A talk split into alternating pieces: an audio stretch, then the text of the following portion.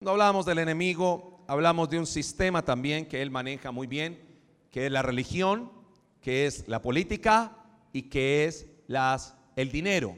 El dinero sabe cómo manejarlo. Y la Biblia nos aporta eh, o nos da una introducción a esto. Les voy a contar algo. Esta mañana solamente llegamos a la introducción del tema. Vamos a ver hasta dónde llegamos. Pero esta mañana fue tremendo como Dios fue desenmascarando. En Apocalipsis, para los que han leído Apocalipsis, Apocalipsis habla de un tema muy interesante y habla de un sistema religioso llamado la Babilonia. Algunos teólogos eh, llegaban a decir que era la iglesia católica, la gran Babilonia o la gran ramera por el tema de idolatría. Pero los teólogos contemporáneos, más actuales, se han dado cuenta que hay un sistema peor que el sistema religioso tradicional que se conoce como la nueva era, como la nueva era. Es un tema fuerte, es un tema que viene acompañado de ah, ellos en la nueva era, no importa tu credo, no importa tu, tu afectividad, simplemente en la nueva era cabe todo lo que usted quiera echar. Entonces, al parecer se cree que ese es el sistema del cual la Biblia habla de Babilonia.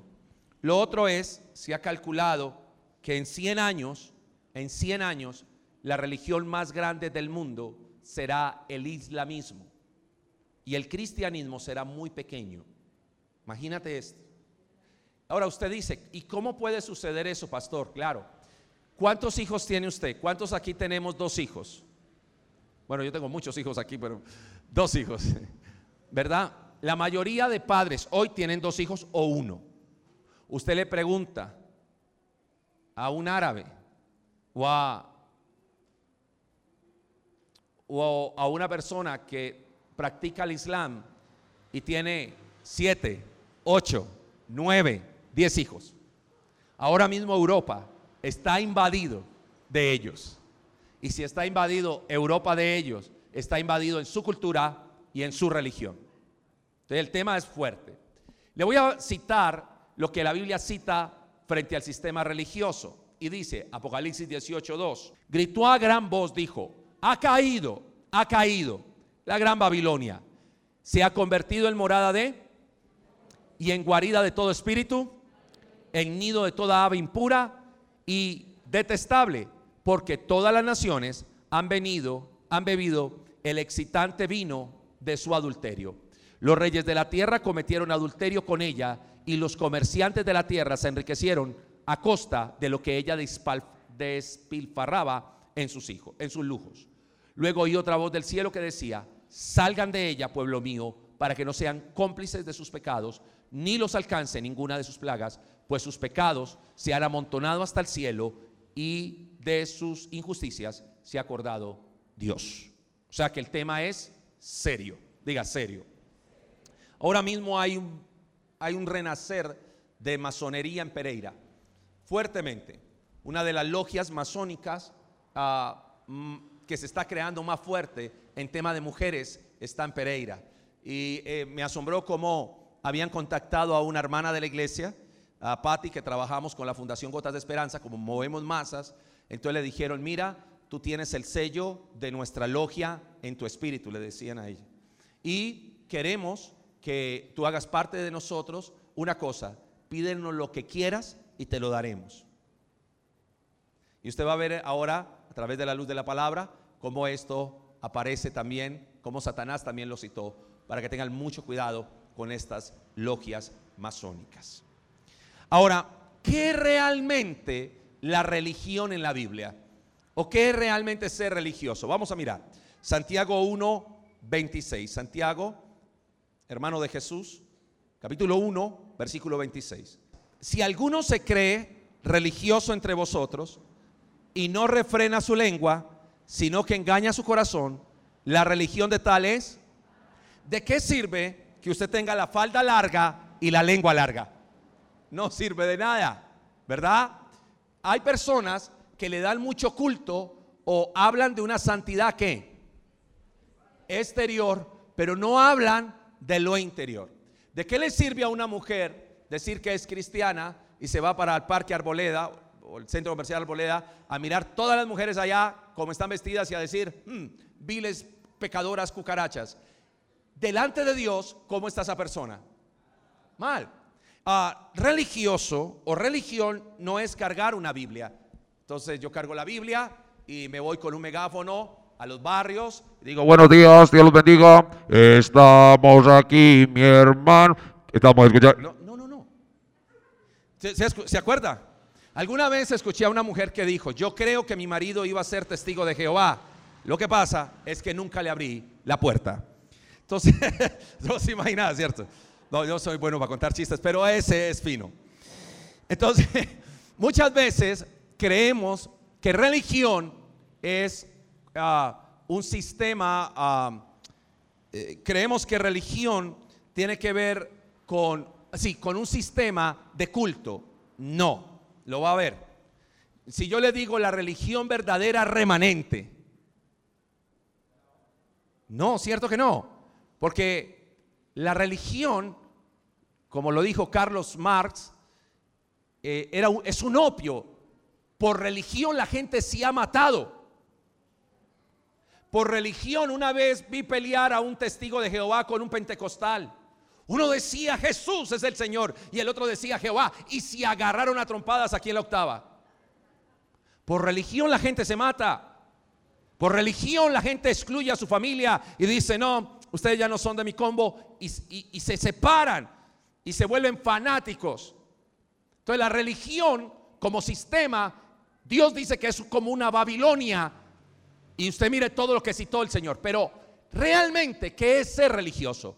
Si usted se cree religioso o cristiano, mire, ¿sabe qué es ser cristiano? ¿Sabe por qué llamaron cristiano a los cristianos? Sencillo, porque se parecían a Cristo. No porque cantaban o se vestían diferente o se ponían un corbatín precioso como el mío. No, no, no. No era eso. Les llamaron porque se parecían a quién? A Cristo.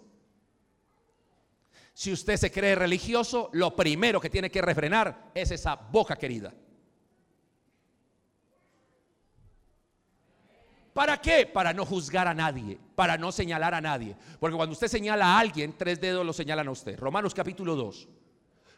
Cualquiera que seas tú, o hombre o mujer, inexcusable, en lo que tú en lo que tú juzgas a otros, te condenas a ti mismo. ¿Está claro? Entonces, usted dice, wow, soy re espiritual. ¿Por qué? Esta semana ayuné tres días. ¿Sí? ¿Y discutiste con tu esposa? Sí, no te sirvió nada. ¿Sí o no? La religión, la verdadera religión se la voy a enseñar. Versículo siguiente. Santiago 1.27 dice, la religión pura y sin mácula delante de Dios, el Padre, es esta. ¿Listo? Ir a remanente todos los días. No, ah, eh, aprenderse todos los versículos de la Biblia. No. Mm, ya sé, va a ayunar tres veces al día, vea, a la semana, tres veces a la semana, va a dar los diezmos y ahí usted es religioso. No. ¿Sabe qué es ser religioso? Le voy a enseñar.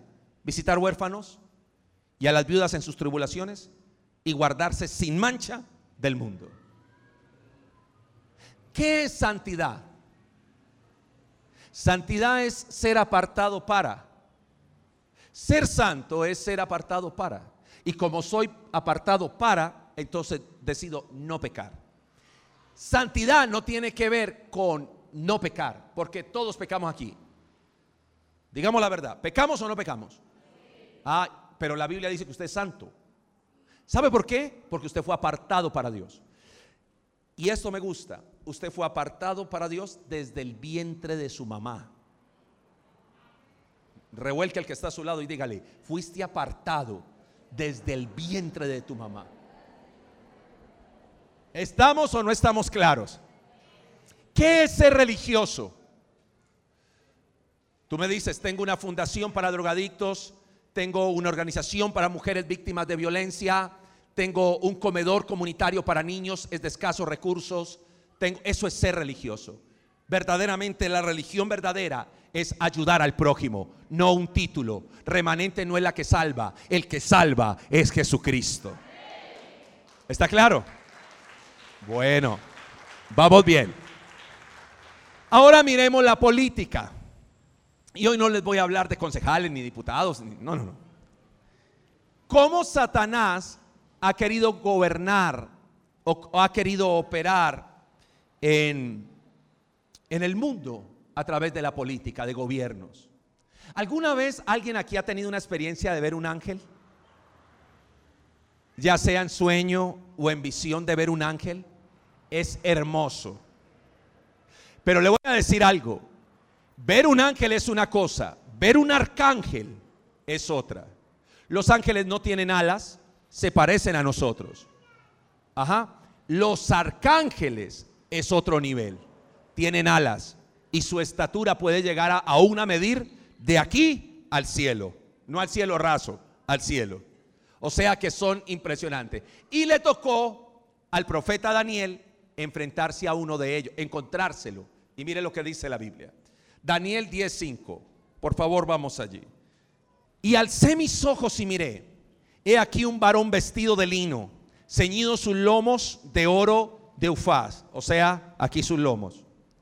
Su cuerpo era de berilio, su rostro parecía un relámpago, sus ojos como antorchas de fuego y sus brazos y sus pies bronceados. O sea, como de color de bronce bruñido. Eso es bronceado. Y el sonido de sus palabras como el estruendo de una multitud. Versículo 10. Y aquí una mano me tocó y me hizo que me pusiese sobre mis rodillas y sobre las palmas de mis manos. Y me dijo, Daniel, varón muy amado, está atento a las palabras que te hablaré y ponte en pie, porque a ti he sido enviado ahora. Mientras hablaba conmigo, me puse en pie temblando. Entonces me dijo, Daniel, no temas, porque desde el primer día que dispusiste tu corazón a entender y a humillarte en la presencia de tu Dios, fueron oídas tus palabras y a causa de tus palabras yo he venido. Preste atención. Cuando usted ora a Dios, cuando usted ora a Dios, Dios te oye en ese mismo instante. ¿Estamos? Tú oras a Dios, Él te oye en ese mismo instante. ¿Qué dice la palabra? Tú dispusiste. Pero ¿por qué muchas veces pareciera que usted ora a Dios, pero todavía no llega la respuesta? Te lo voy a explicar. Vamos, por favor, versículo 13. Dice, mas el príncipe de Persia se me opuso durante 21 días. Daniel estuvo en oración 21 días y este demonio se opuso cuántos días. Pero he aquí Miguel, el arcángel Miguel, uno de los principales príncipes, vino para ayudarme y me quedé allí con los reyes de Persia. Es decir, había una confrontación que espiritual. Estoy, estoy dando a entender cómo funciona el mundo espiritual, para que preste mucha atención. Versículo 18. Y aquel que tenía semejanza de hombre me tocó otra vez y me fortaleció y me dijo, muy amado, ¿cómo le decía él a Daniel? No temas, la paz sea contigo, esfuérzate y aliéntate. Y mientras él me hablaba, recobré las fuerzas y dije, hable mi Señor, porque me has fortalecido. Y él dijo, ¿sabes por qué he venido a ti? Pues ahora tengo que volver a pelear contra el príncipe de qué. Es decir, este arcángel irrumpió en las fuerzas persias de Persa en el mundo espiritual. Él rompe con esos demonios, entrega la palabra a Daniel y luego se devuelve a volver a pelear con él. ¿Por qué sucedía esto así? Porque Daniel no tenía el Espíritu Santo dentro de él. Entonces, cualquier comunicación de Dios con el hombre era a través de quién? De ángeles o de arcángeles si la cosa ameritaba un arcángel. La Biblia dice entonces que una vez eh, el, el arcángel Gabriel entrega el mensaje a Daniel, él tiene que volver a pelear con el príncipe de qué? De Persia. Dice que lo va a destruir. Mira lo que dice. Versículo 20. Y me dijo, ¿sabes por qué he venido a ti? Pues ahora tengo que volver a pelear contra el príncipe de Persia y al terminar con él, el príncipe de Grecia vendrá. O sea, se levantaba un sistema político como era el de Persia, luego fue vencido por el sistema político de... ¿Y quién venció a Grecia? Roma. Roma fue el imperio después de Alejandro Magno que vino e imperó para el tiempo de Jesús. Movimientos políticos sostenidos por demonios. Se puede comprobar que el sur de las ciudades es pobre y el norte de las ciudades es rico. Hay demonios asignados a ciudades, escúcheme muy bien, a naciones. Hay demonios asignados a familias. Atendí una familia de apellido Giraldo que murieron de su familia 21 personas en 5 años. Ellos tenían un altar en su casa, cantidad de imágenes, cosas, intentando sacar la muerte de su casa. Cuando yo entré a esa casa, había un demonio barrigón sentado en ese altar. Ese día fue la última vez que alguien de esa familia murió. Pero se llevó cuántos? 21. Ellos trabajan por ciclos de tres meses casi siempre. Y se levantan demonios de muerte o guerra o enfermedad. Ellos tienen nombres. Jezabel, Apolión, Nombres que ya han identificado en cartografía espiritual de cómo se levantan. Utilizan, la mayoría de ellos utilizan el mar como lugar donde más habitan y emergen. Una cosa impresionante y está ahí en Job cuando habla del Leviatán, ¿te acuerdas? De ese demonio fuerte. Dice que habitaba en dónde? En las aguas. ¿Están aprendiendo? Esto es interesante. ¿Por qué? Porque quiero saber, escúcheme bien, que ha sido asignado contra tu familia. Porque así como hay demonios asignados a familias, hay demonios asignados contra tu vida. Y cuando uno se, se debilita, entonces quiere venir otro. Es cierto que los cristianos no pueden ser poseídos de manera total por demonios. O habita Dios o habita el diablo, pero los dos no van a habitar. Pero lo que yo, yo he descubierto en estos 16 años de pastorado, lo que hacen estos demonios y la manera en que operan es que buscan no tomarte totalmente, porque les es difícil, a menos de que usted niegue a Cristo. Pero si vienen a atacar tu relación matrimonial, si vienen a atacar tus finanzas, si vienen a atacar tu corazón, áreas de tu cuerpo a ver qué pueden llevarse. Por esa razón yo tengo que enseñarte a desenmascarar al enemigo, a enfrentarlo, a no tenerle miedo, sino enfrentar eso que se está levantando contra tu familia.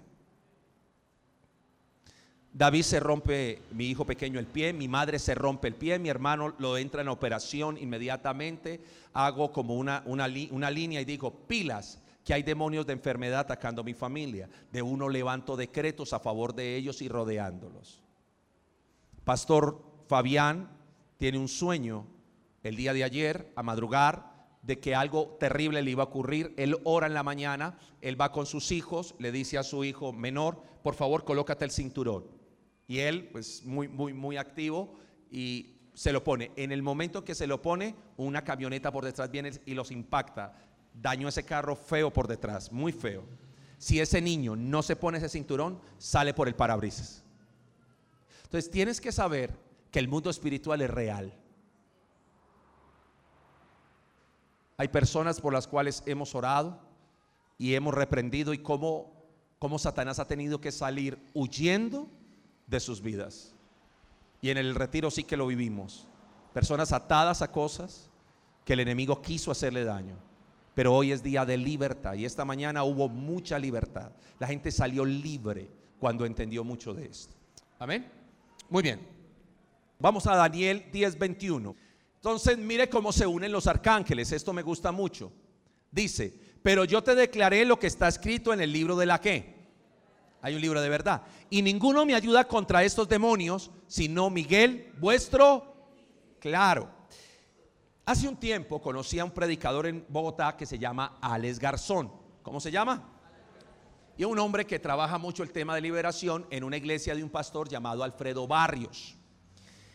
Y fue algo muy lindo porque dice él que estando durmiendo vinieron unos satanistas en cuerpo astral a causarle, a molestarlo o a quererlos matar. Usualmente demonios o brujas o satanistas suelen venir a oprimir. Usted está acostado, despierte pues. Usted está acostado, respire pues. Usted está acostado, levántese. Es un demonio parado en el pecho o un ente espiritual y la persona es, hasta que no menciona la sangre de Jesús o a Jesús, no lo suelta. Entonces, ellos entran, este, este satanista se, se eleva, entra por la ventana y él ve a un ángel que está metido en la cama sosteniendo el cuerpo de Alex. Porque la Biblia dice que hay ángeles que nos rodean a nosotros. Cuando él lo ve, él quiere ir a tocarlo para, para molestarlo. Y el ángel lo mira y lo expulsa con su mirada. Entonces, él, este hombre, eh, todos, todos estos, satanistas entran, entonces, por, las, por la puerta normal, entran, pasan, porque pueden pasarlo en ese cuerpo astral.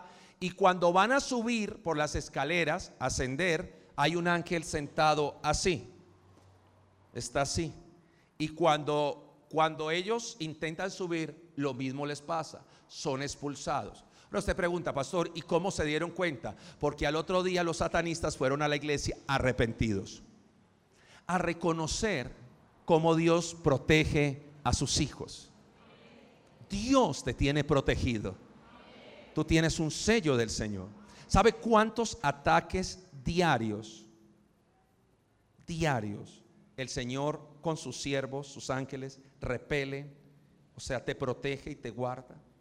Que Satanás no puede tocarte, que tú ni siquiera te das cuenta. Es impresionante. ¿Sabe cuántos ataques cibernéticos hay contra la seguridad bancaria de los Estados Unidos? Tengo grandes amigos ahí en Washington que trabajan en la seguridad, en esta seguridad, y todos los días. Ahora imagínese cuántos ataques satánicos usted recibe a diario. Pero bendito sea el Señor que usted tiene, hay un rodear de ángeles en esta mañana, en este lugar, en tu vida, que te están guardando y protegiendo. Luis Palau decía, como mínimo tienes un ángel de alto rango en tu vida protegiéndote 24 horas al día. ¿Cuándo se debilitan? Cuando tú pecas. Cuando tú desobedeces a Dios, ese sistema tuyo se debilita y por eso el enemigo te ataca. Pero mientras tú estás protegido y tú estás caminando con Dios, tú estás rodeado. Por eso hay lugares donde tú no debes de ir. Y hay personas con las cuales no te debes relacionar. Y no porque seas elitista, sino que a veces Dios te va a decir, ojo, ese no. Amén. El mismo apóstol Pablo quiso ir a Asia, no menor sino mayor, quiso ir a Asia, salir de donde Dios lo había puesto y dice que el Espíritu Santo le dijo, detente, allá no. Quiere decir que hay lugares que Dios te va a decir, ve. Hay personas que Dios te va a decir, no problem, pero hay personas que Dios te va a decir, para, esa persona no. Y usted lo va a sentir. Esa persona llega, habla 10 minutos contigo y te deja débil. Te escurre. Usted dice, ¿qué pasó? Mm, el hombre que me llevó a los pies de Cristo, Julio Cano, enseguida de él había un centro espiritista de su trabajo. Y una vez él vio lo que este hombre hacía y, y él le dijo, increíble usted, admiro lo que usted hace, o sea, haciéndole un sarcasmo. Y el Espíritu Santo le dijo, al único que se, admira es a Dios. De una lo redargulló. ¿Por qué? Porque hay personas con las cuales no te debes relacionar ni hacer alianza ni pacto con ellos. Muy bien. O sea que dice la Biblia, que me gusta esto, dice, hay personas que no les puedes decir bienvenidos.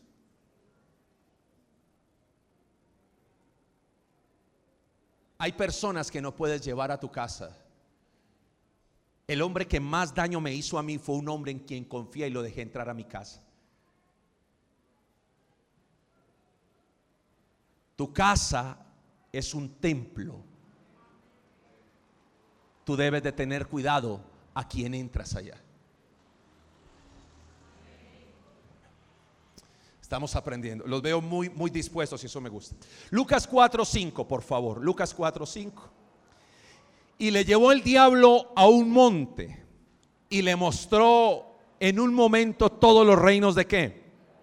Y le dijo el diablo, a ti te daré toda esta potestad y la gloria de ellos, porque a mí me ha sido entregada y a quien quiera la doy.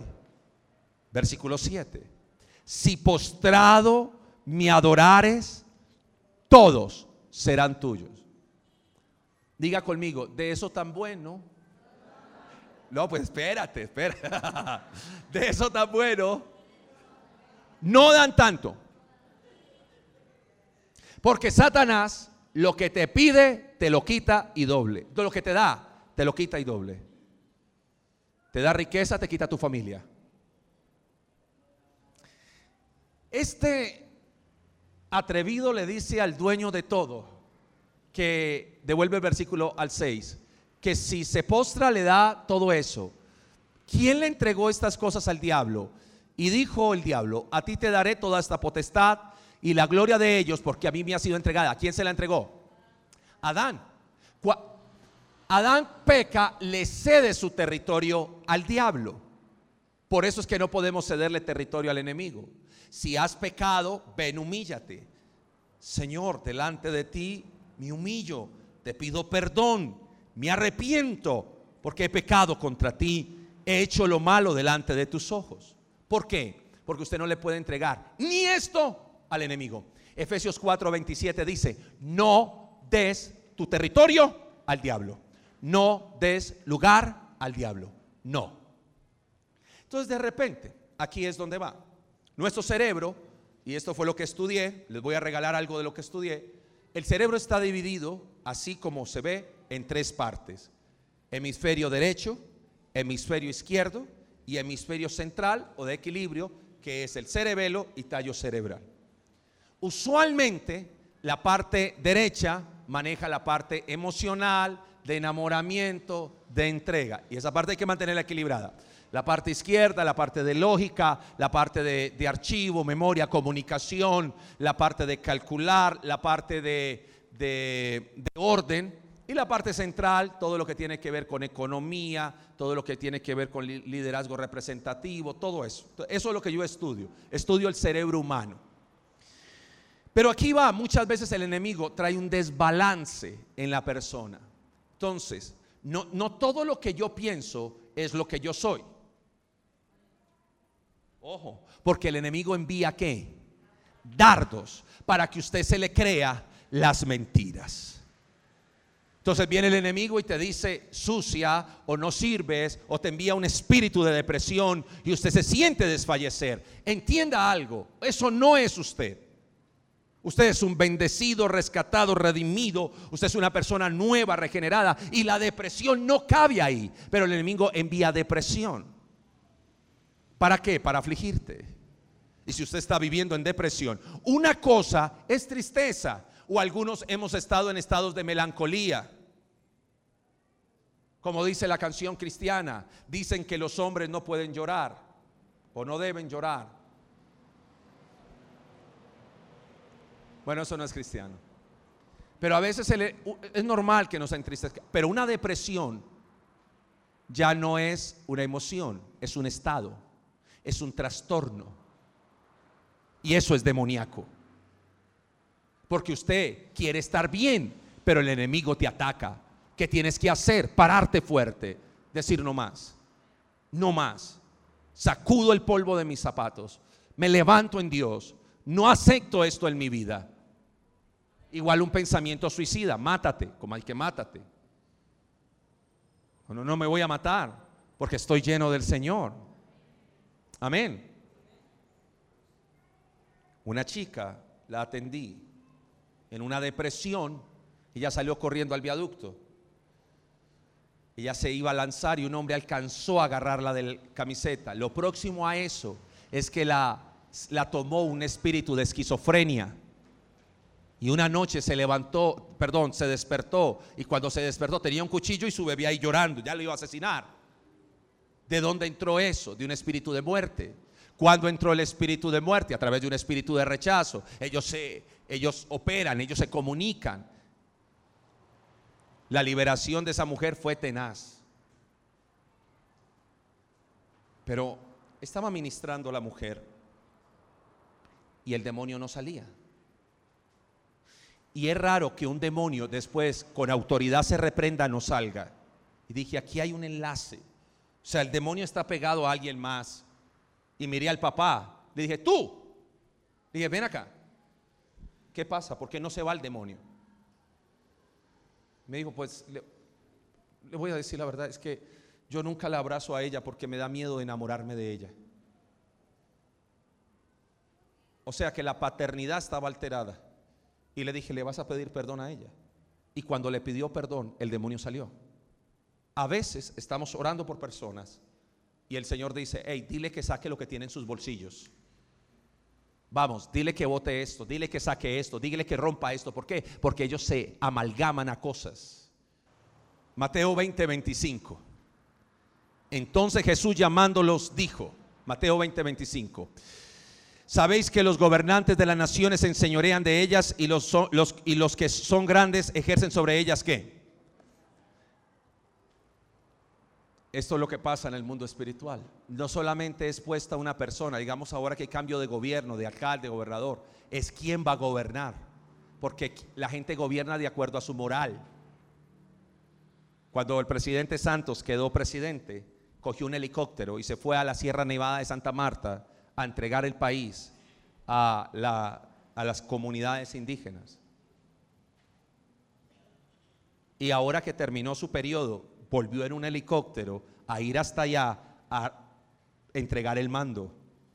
¿Es espiritual esto o no es espiritual? La mayoría del Congreso de la República hace 10 años consultaban a, a, un ser que no se sabía si era hombre o mujer llamado Walter Mercado. Usted lo veía, usted no sabía identificar. Y mucho del Ministerio de Justicia de este país consultaba a él si salía guerra o no. ¿Es espiritual esto o no es espiritual? Usted está orando aquí, pero le voy a hacer una pregunta. ¿En quién cree su familia? ¿Cuáles son las prácticas espirituales de su familia? ¿Cuáles son las prácticas espirituales de su papá o su mamá? ¿Cuáles son las prácticas espirituales de, de su esposo? Déjeme contarle algo que le va a servir, lo que es el poder de Dios. Mi niño lo conoce. Hoy un hijito en la fe, abogado penalista, estaba trabajando para la policía en un programa de capellanía. Y resultó que había una intendente allí y me dijo, ¿me puede ayudar con mi esposo? Yo quiero recuperar mi hogar, pero él es algo especial. Mi esposo es presidente de una logia de vampiros en Manizales. Cuando él llegó a mi oficina, él llegó con una gabardina negra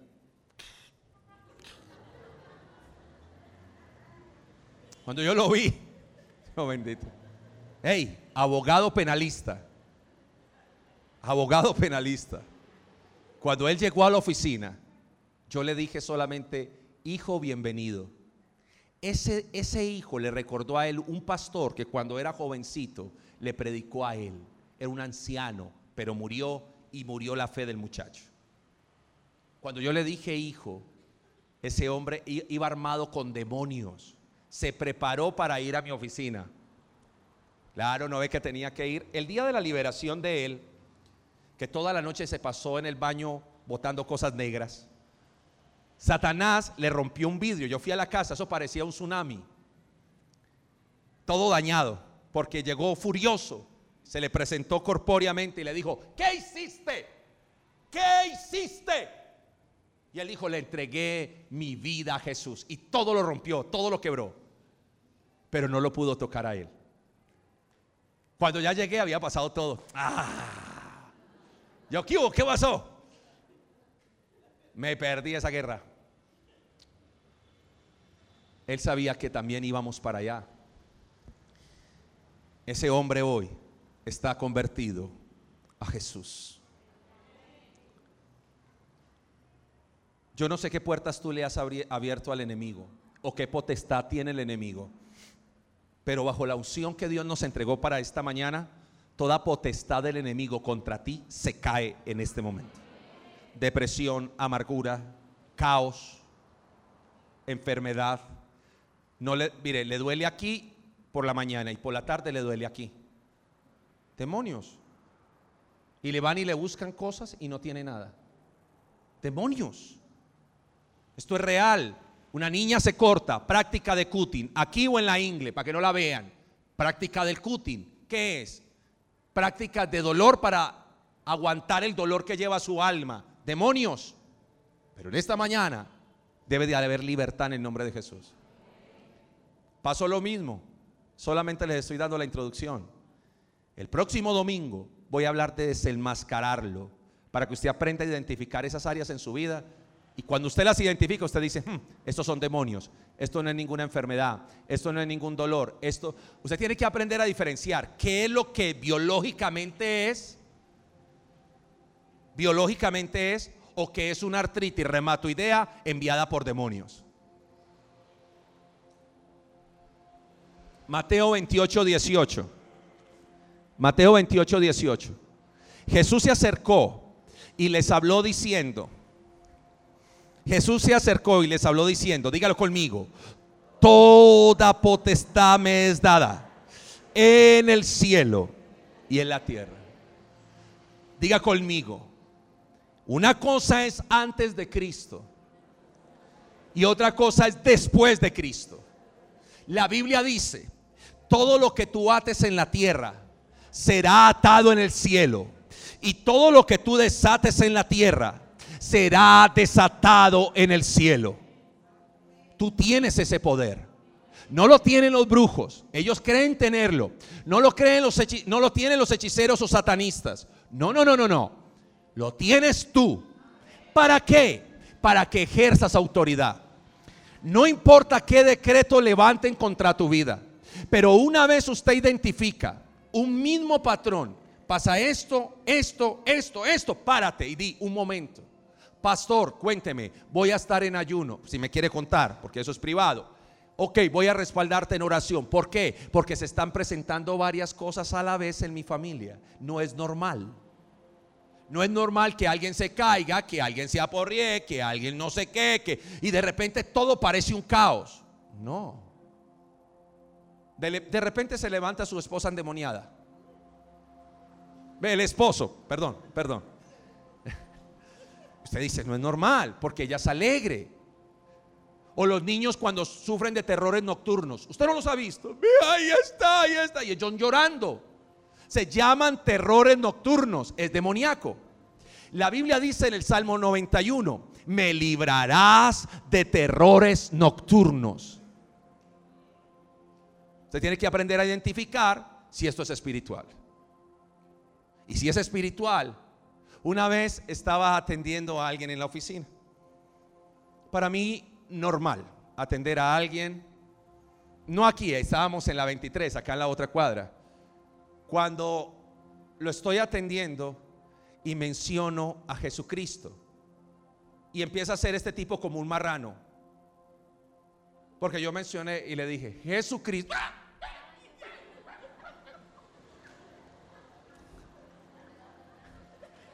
Y empieza a ser como un marrano y queda sostenido en el borde de la silla. Elías estaba afuera y de una le dije, pilas, y empecé claro. Al final me confesó y me dijo, yo soy un sacerdote satánico enviado a esta iglesia. Salió libre, nunca más volvió, le fue mal. ¿Por qué? Porque venía a ser mal contra la iglesia. A veces vienen a pedir dinero para maldecir luego ese dinero. Ojo, ¿con quién le das tu dinero? Es espiritual. Pero Jesús dijo, toda potestad, vamos, dígalo, toda potestad me es dada en el cielo y en la tierra. Y luego el versículo 19 dice, y de hacer. Es decir, tenemos la autoridad. No quiero que le tenga miedo al enemigo. Quiero que tenga autoridad para echarlo de tu casa en el nombre de Jesús. Si tienes que tomar aceite en tus manos, vas y unges tu casa. Ahí hay cantidad de fracos de aceite de la, de, de la fiesta de primicias. Toma aceite, unge, declara, levanta. La drogadicción. Yo te puedo aceptar que la drogadicción como condición psicosocial, porque la persona tiene un vacío paternal o maternal, pero a veces son demonios. O la mayoría son demonios. Las adicciones son demoníacas. ¿Sí o no? Ayer mismo un joven, hijo de una señora de aquí de la iglesia, bajo efectos de droga se tiró de un por allá y se reventó su cara. O sea, nadie lo va a hacer en juicio cabal. Son demonios. Y hay que orar por eso y reprenderlo en el nombre de Jesús. Entonces, todo lo que te está atacando a ti estos días, todo lo que te está provocando daño, lo reprendo en el nombre de Jesucristo. Todo lo que mandaron contra ti, toda asignación demoníaca, todo lo que asignaron a tus hijos, o todo lo que asignaron a tu esposo, a tu esposa, a tu pareja. Hey, despiértate, levántate y reprende eso en el nombre de Jesús. Aun cuando tu pareja esté cansada, ora por él, ora por ella y ministra del Espíritu sobre ella. Amén. Número tres de la introducción, el dinero. Hay personas, yo quiero verlas prosperar, pero nunca se ven prosperar. O tienen y luego tienen abundancia y luego no tienen nada. Y luego vuelven y tienen y luego no tienen nada. Eso no es normal. La Biblia dice,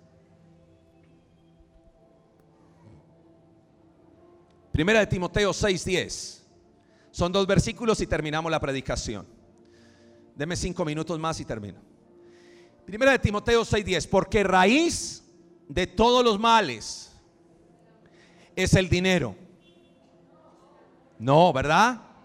El dinero es una fuente monetaria, son monedas con que los mercados, los países pueden intercambiar, pueden negociar. Pero la Biblia dice que el problema es el amor a qué? Eso lo llama la Biblia avaricia, codicia, querer tener, tener, tener, tener, tener sin propósito. Una vez viene una chica, no aquí, otra iglesia, la cual era pastor de jóvenes, y me dice, yo quiero tener una Toyota Prado. ¿Y para qué? Soy hija del rey, pero ¿para qué? Digo, yo quiero tener una Toyota Prado. Y le dije, más bien pídele a Dios que te dé para mantener la Toyota Prado cuando la tengas. No le pidas a Dios por pedirle. Si tú quieres dinero, Dios te da riqueza. ¿Para qué? Para servir. Nunca pidas a Dios sin propósito. Pídale a Dios con propósito. Y Dios te da el doble. ¿Quieren tener? Vaya a su cuarto. Abra toda esa gaveta de blusas, pantalones, todo, todo eso que usted no se pone ya. Empáquelo en bolsitas bien y diga a quién voy a bendecir. Luego usted mire su closet y mira cómo Dios vuelve y te, y te da, te pone gente a que te bendiga y te lo llene. ¿Sabe por qué no tienes más? Porque ya estás saturado. Es hora de salir de cosas que no necesitas. Amados, ¿sabe por qué Dios da? Dios da para que tú des. Si tú me dices a mí, yo voy a orar por gente que quiera ser enriquecida. Y si tú me dices a mí que cuando tú seas rico, prosperado, vas a abrir fundaciones, vas a abrir comedores de niños, vas a bendecir personas, vas a ayudar personas, yo declaro que Dios te enriquezca en esta mañana. Tremendamente. Si esa es tu visión. Viene una hermana en Manizales, muy querida, y le habían llegado 70 millones de un dinero que debía llegarle, y ella feliz con sus 70 millones. Entonces ella muy querida me dice, pastor, eh, eh, ¿cuánto es que tengo que diezmar de los 70 millones? Y le dije, pues el 10%. Y me dijo, ¿yo puedo darlo, irlo dando de a poquito? Es que es mucho. ¿Qué cree que le respondí? Usted me conoce. ¿Qué que le respondí? Le dije, haz como esté en tu corazón. Porque a Dios no se le da con tristeza. No puede. Ella monta con el dinero una empresa, una empresa de lujos, de carro, y eh, se acabó la empresa, se acabó, no, no, no creció, se acabó ello, realmente perdió esos 70 millones. Y viene ella, escucha esto, y, y me dice, ¿por qué solamente veo la bendición de a poquitos? Y le dije, porque así le dijiste a Dios que querías darle a Él. No quiero que le des de a poquitos, quiero que le des tu corazón a Él. ¿Sabe algo? Ella se arrepintió y hoy están rebendecidos, pero aprendió la lección. ¿Cuál es la lección? Ser fiel a Dios. Amén.